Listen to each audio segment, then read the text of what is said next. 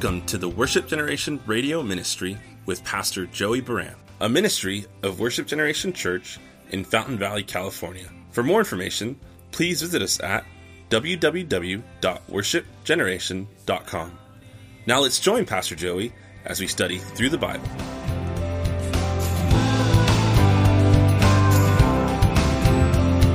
So much more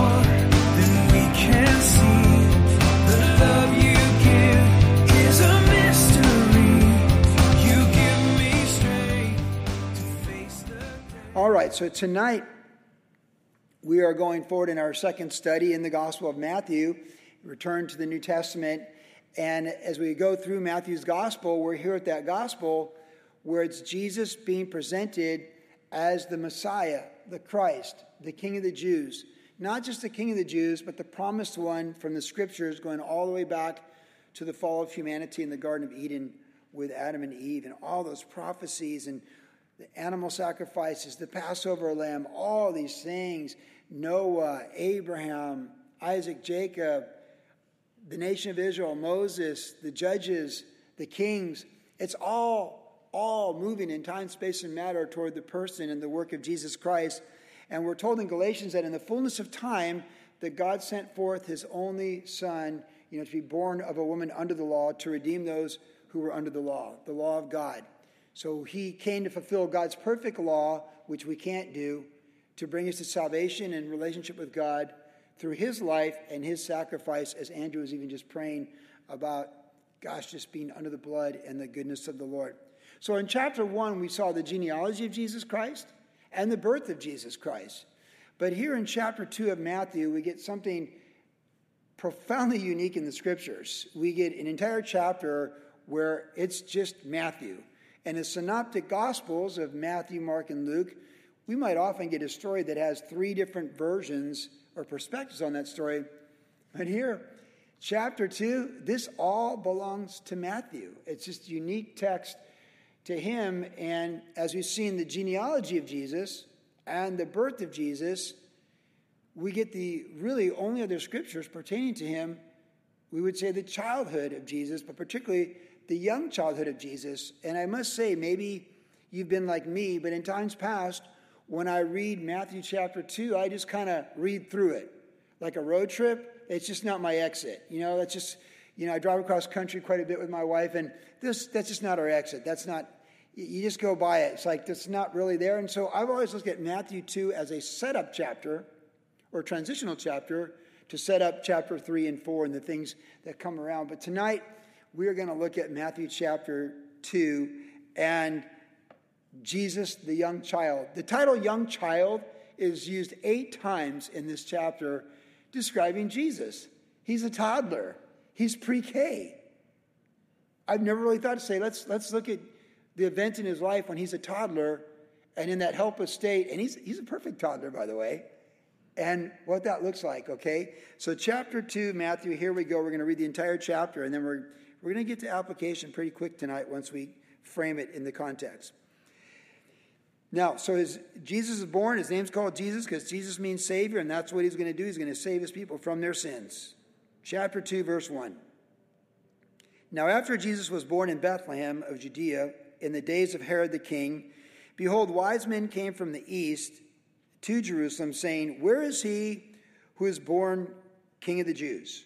For we've seen his star in the east and have come to worship him. When Herod the king, that is Herod the Great, heard this, he was troubled, and all Jerusalem with him. And when he had gathered all the chief priests and scribes of the people together, he inquired of them where the Christ, the Messiah, was to be born. And so they said to him, In Bethlehem of Judea, for thus it's written by the prophet Micah. But you, O Bethlehem, in the land of Judah, are not the least among the rulers of Judah, for out of you shall come a ruler who will shepherd my people Israel. Then Herod, when he had secretly called the wise men, determined from them what time the star appeared. And he sent them to Bethlehem and said, Go and search carefully for the young child, and when you found him, bring back word to me that I may come and worship him also. And when they heard the king, they departed. And behold, the star which they had seen in the east went before them till it came and stood over where the young child was. And when they saw the star, they rejoiced with exceedingly great joy. And when they had come into the house, they saw the young child with Mary his mother, and fell down and worshipped him. And when they had opened their treasures, they presented gifts to him gold, frankincense, and myrrh. Then, being divinely warned in a dream that they should not return to Herod, they departed from their own country for their own country another way. Now, when they departed, behold, an angel Lord appeared to Joseph in a dream, saying, Arise, take the young child and his mother, flee to Egypt, and stay there until I bring you word, for Herod will seek the young child to destroy him. When he arose, he took the young child and his mother by night and departed from Egypt, and was there until the death of Herod, that it might be fulfilled, which was spoken by the Lord through the prophet, saying, Out of Egypt I called my son, to the book of Hosea. Then Herod, when he saw that he was deceived by the wise men, was exceedingly angry, and he sent forth and put to death all the male children who were in Bethlehem and its surrounding district from two years old and under, according to the time which he determined from the wise men. Then was fulfilled which was spoken by uh, spoken of by Jeremiah the prophet, saying, "A voice was heard in Ramah, lamentation, weeping, and great mourning. Rachel weeping for her children." Refusing to be comforted because they are no more. Now, when Herod was dead, behold, an angel of the Lord appeared in a dream to Joseph in Egypt, saying, Arise, take the young child and his mother, and go to the land of Israel, for those who sought the young child's life are dead. Then he arose, took the young child and his mother, and came into the land of Israel. But when he heard that Archelaus was reigning over Judea instead of his father Herod, he was afraid to go there, and being warned by God in a dream, he turned aside into the region of Galilee, and he came and dwelt in the city called Nazareth, that it might be fulfilled, which was spoken by the prophets, he shall be called a Nazarene. So it's a historical record bridging his birth to ultimately how he comes out of Nazareth. He will be called in his adult life Jesus of Nazareth. He'll be identified with the city of Nazareth to distinguish him from all the other Jesuses because Jesus was a common name at the time. It's a very interesting chapter. We have his parents, the Magi, the wise men from the east, which could be, and many speculate, are Jewish in descent because as we're going through Ezra, we realize when the Jews came back from the captivity around 535 BC from Babylon, and when Cyrus came to power and the Medo Persian Empire conquered them, and what was left of Judah and the, uh, the Jews, that about 50,000 came back to rebuild that second temple. We're, we're reading it in Ezra right now on Tuesday nights. Well, history shows, and based upon extra biblical records, there's probably at least one to two million Jews in the empire that stayed in that part of the world, the Babylonian, you know, Iraq, Iran area. So it's very likely that these Magi, these wise men from the east, had Jewish descent. But they came looking for the king of the Jews. They knew the star was taken to the king of the Jews. And of course, that's a problem with Herod the Great because he's the king of the Jews.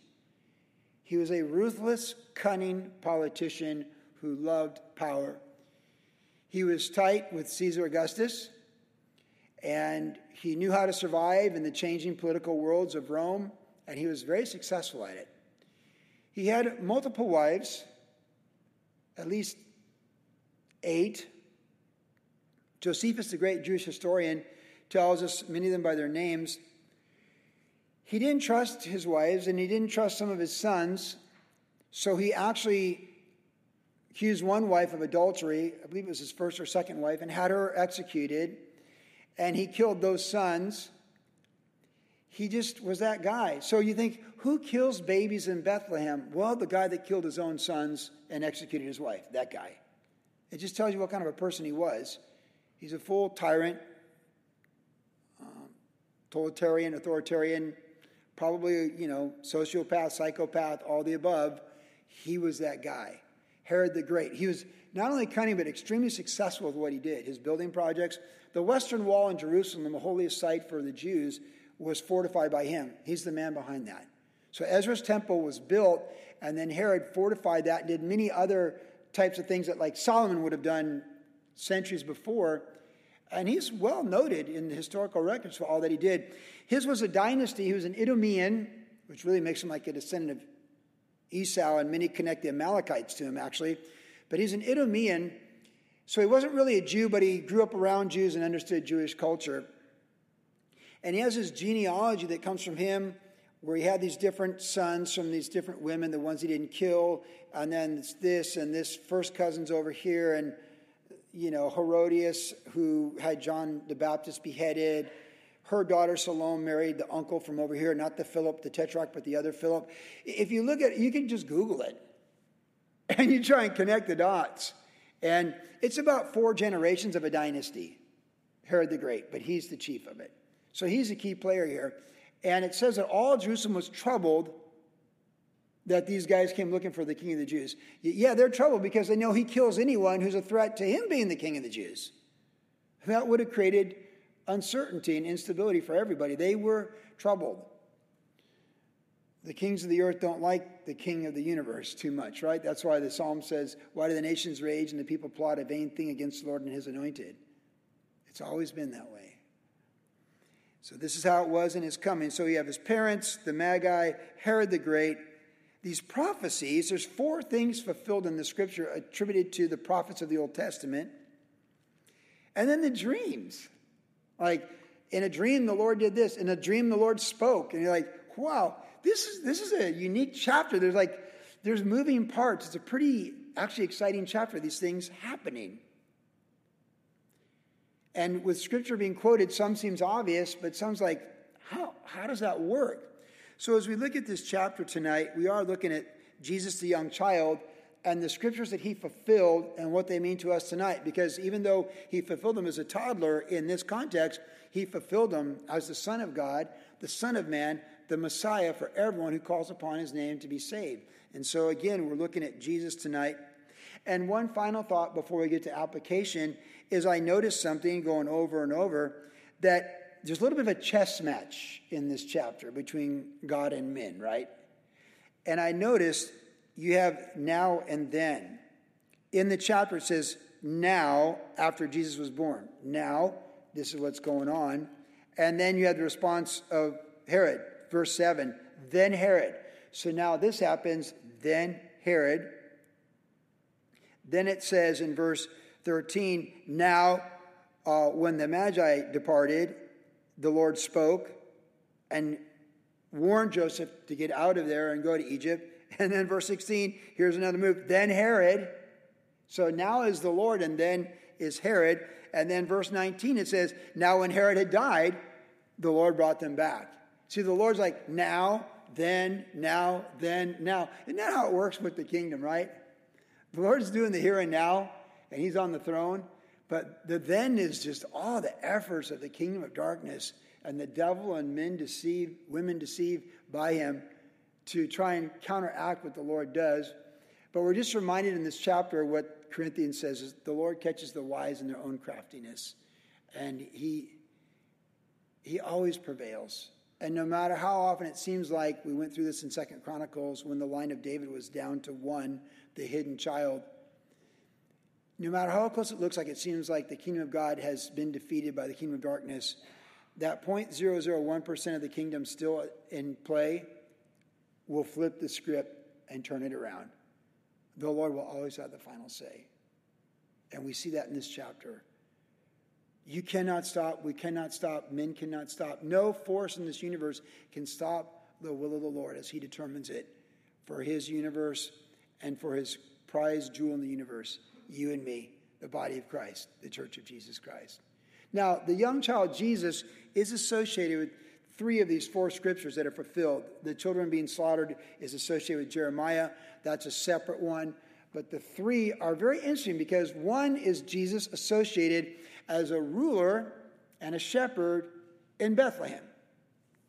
The other is as the Son of God being called out of Egypt. And the third one is being called a Nazarene.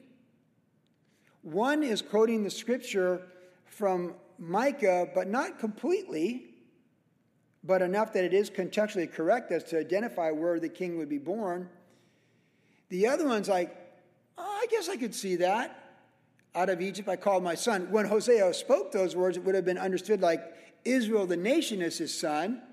But I can see how there's a deeper secondary prophetic meaning that literally now it's well, it is there, not whether I see it or not. There is a secondary prophetic, as we call that double prophecy. There's a second prophetic meaning to it that Jesus is speaking really of Jesus coming out of Egypt, which who could have ever thought the Messiah would come out of Egypt, right? Did did not see that coming. But here it is in chapter two, and then the third one, the enigma of the three, is that he'll be called a Nazarene. The prophets say he'll be called a Nazarene, and yet there's no prophecies that actually say he's going to be a Nazarene.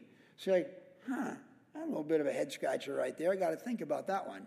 So let's start with the young child Jesus and the prophecy concerning him being born in Bethlehem. Jesus was always going to come from the house of David. David comes from Bethlehem, the city of bread. Jesus is the bread of life. He's, it was always going to come from Bethlehem.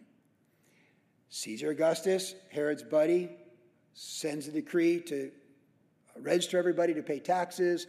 And we see in Luke's gospel, they had to leave where they were living in the north, Galilee, go down there to be registered for the census.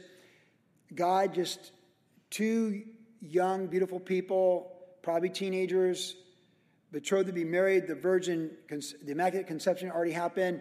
There they go. They're at the mercy of ruthless governments and power. They're gonna, he's gonna be born in Bethlehem. That's just the way it is. If God says absolutely emphatically, these are the details, then that's the way it is. And Jesus was born in Bethlehem. Of the house of David, from the line of the tribe of Judah, as a Senate, we saw chapter 1 of Abraham. Abraham, father of the faith, then the tribe of Judah, from the tribe of Judah, house of David. Here comes the king, King Jesus. There he is. Now, in this text, it says he's the ruler and he's the shepherd. But in the original text of Micah, it says, the one who's going forth has no beginning or ending.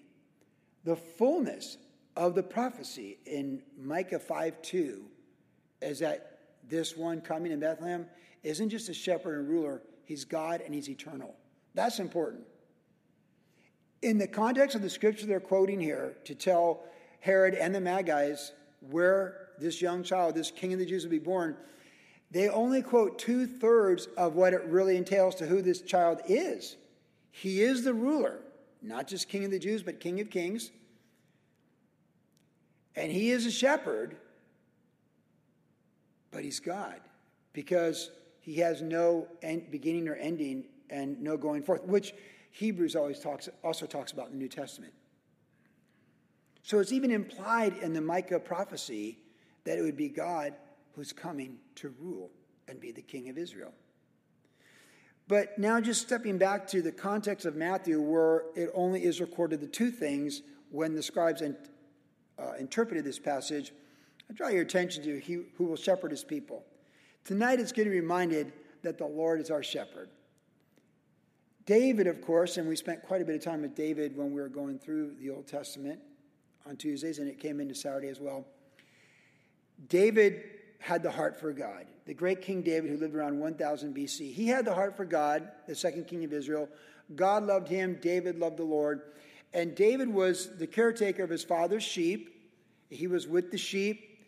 And before he became the man that delivered Israel from Goliath and took on Goliath, the Lord had given him victory over a lion and a bear in rescuing his father's sheep. And he said, to Saul, The Lord deliver me from the bear and the lion, he will deliver me from this uncircumcised Philistine.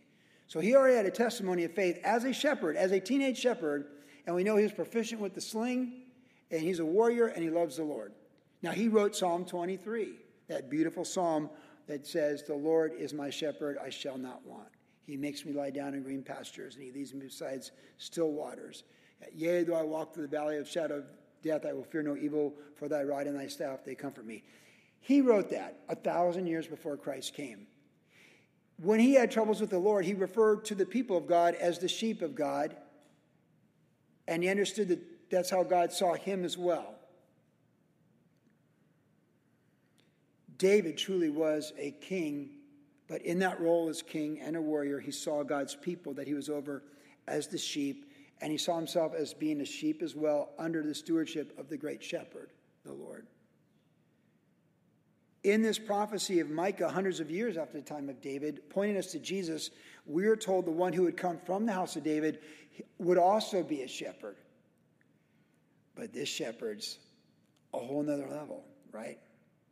Because there in John 10, Jesus said, I am the good shepherd, and I lay down my life for the sheep. No one takes my life from me, but I lay it down for the sheep. So tonight, we're reminded, after singing these beautiful worship songs with Andrew and Sophie, and just living our life, we're reminded tonight that Jesus is our shepherd. He is the good shepherd. He is the good shepherd that David spoke of, who had come from his own loins, if you will. And Jesus, the Lord is my shepherd, and Jesus said, I am the good shepherd. And he's the good shepherd that lays down his life for the sheep. Worship generation, body of Christ, we're reminded that Jesus loves us so much tonight. Even though when this conversation was happening in Herod's palace and the temple area, somewhere about 15 miles down the road, there's a little toddler, like the toddlers in the IT room tonight. A little toddler running around. He's a perfect toddler. I can't say theologically that his first word wasn't no, but I don't think it was no. Right? First word of toddler is no, no, right? Can you imagine the toddler goes, yes. Now, Jesus, Jesus, you need to stay here and do this. Yes. Right? Da in Russian, right? You're like, yeah. Like, you know what I'm saying? Like, who knows? He, his first word might have been no, but I'm thinking probably was yes. Because that's how you know kids are descendants from Adam. Because they say no and they rebel against authority over them. What are you saying, Joy? I'm saying Jesus is the perfect toddler. He had no sin in him. Any cognitive sense of rebellion against the God's authority? None. So there's perfect little toddlers hanging out in Bethlehem in a toddler world with little toddler toys. And this conversation is going on in Jerusalem with all the, the power people, religious power people, the scribes and those dudes. And Herod the Great and the Magi coming with their money, their gold, frankincense, and myrrh. These, this, this, these power people, right? You know, a little toddler, like, whoop, take your first step. Oh, look, Jesus is walking. You can do it. Like, right? The young child. Jesus, the young child. And yet, when they're talking about this scripture, when they're quoting this scripture, Herod's hearing this scripture, the Magi's is hearing the scripture, and the scribes are declaring it that toddler is going to grow up to become the shepherd who dies on the cross for our sins, who willingly surrenders his life for our sins. He truly is the good shepherd who lays down his life for the sheep. And not only did he do it to save us from our sins, but to come for us when we face the day of the Lord as well. Because, yea, though I walk through the valley of the shadow of death, I'll fear no evil, for he's coming for us. The Lord is coming for us. And when we give our life to Christ, He's the author and finisher of our faith, and He's going to seal our faith on the day of the Lord. I spoke today at the men's ministry event at Calvary Chapel Downey. And the first thing I observed right away is four generations. All four generations were there. Some of the dads brought their kids, you know, there's like maybe a couple six year olds, a nine year old, 10 year old, 11 year old, 12 year old, uh, Latino, uh, African American, Asian, whites. Uh, you know, it was, a, it was multi ethnic and multi generational. And I'm looking at baby boomers over here and Z generation over here, and millennials and Gen X in between. And in the middle of sharing, I said, you know, listen, we're all going to see the Lord. You know, realize in this room, one by one, one by one, we are all stepping into eternity. That's the great reality. Every morning I look in the mirror and say, Eternity, today my, my exchange. Faith, today my masterpiece. But eternity, every day. And you know, it's funny how the clock moves. Like if you have like a digital clock and your you know, your life's an hourglass and you know what's behind what you've already had and what's above you. You don't know, but you can count. And when one day goes by, like, oh, it's just a day. By the way, never kill time. You redeem time. You don't kill time. You don't waste time.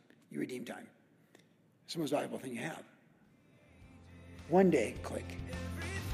That's why I always quote the dates, right? I've done this for decades. One day, click.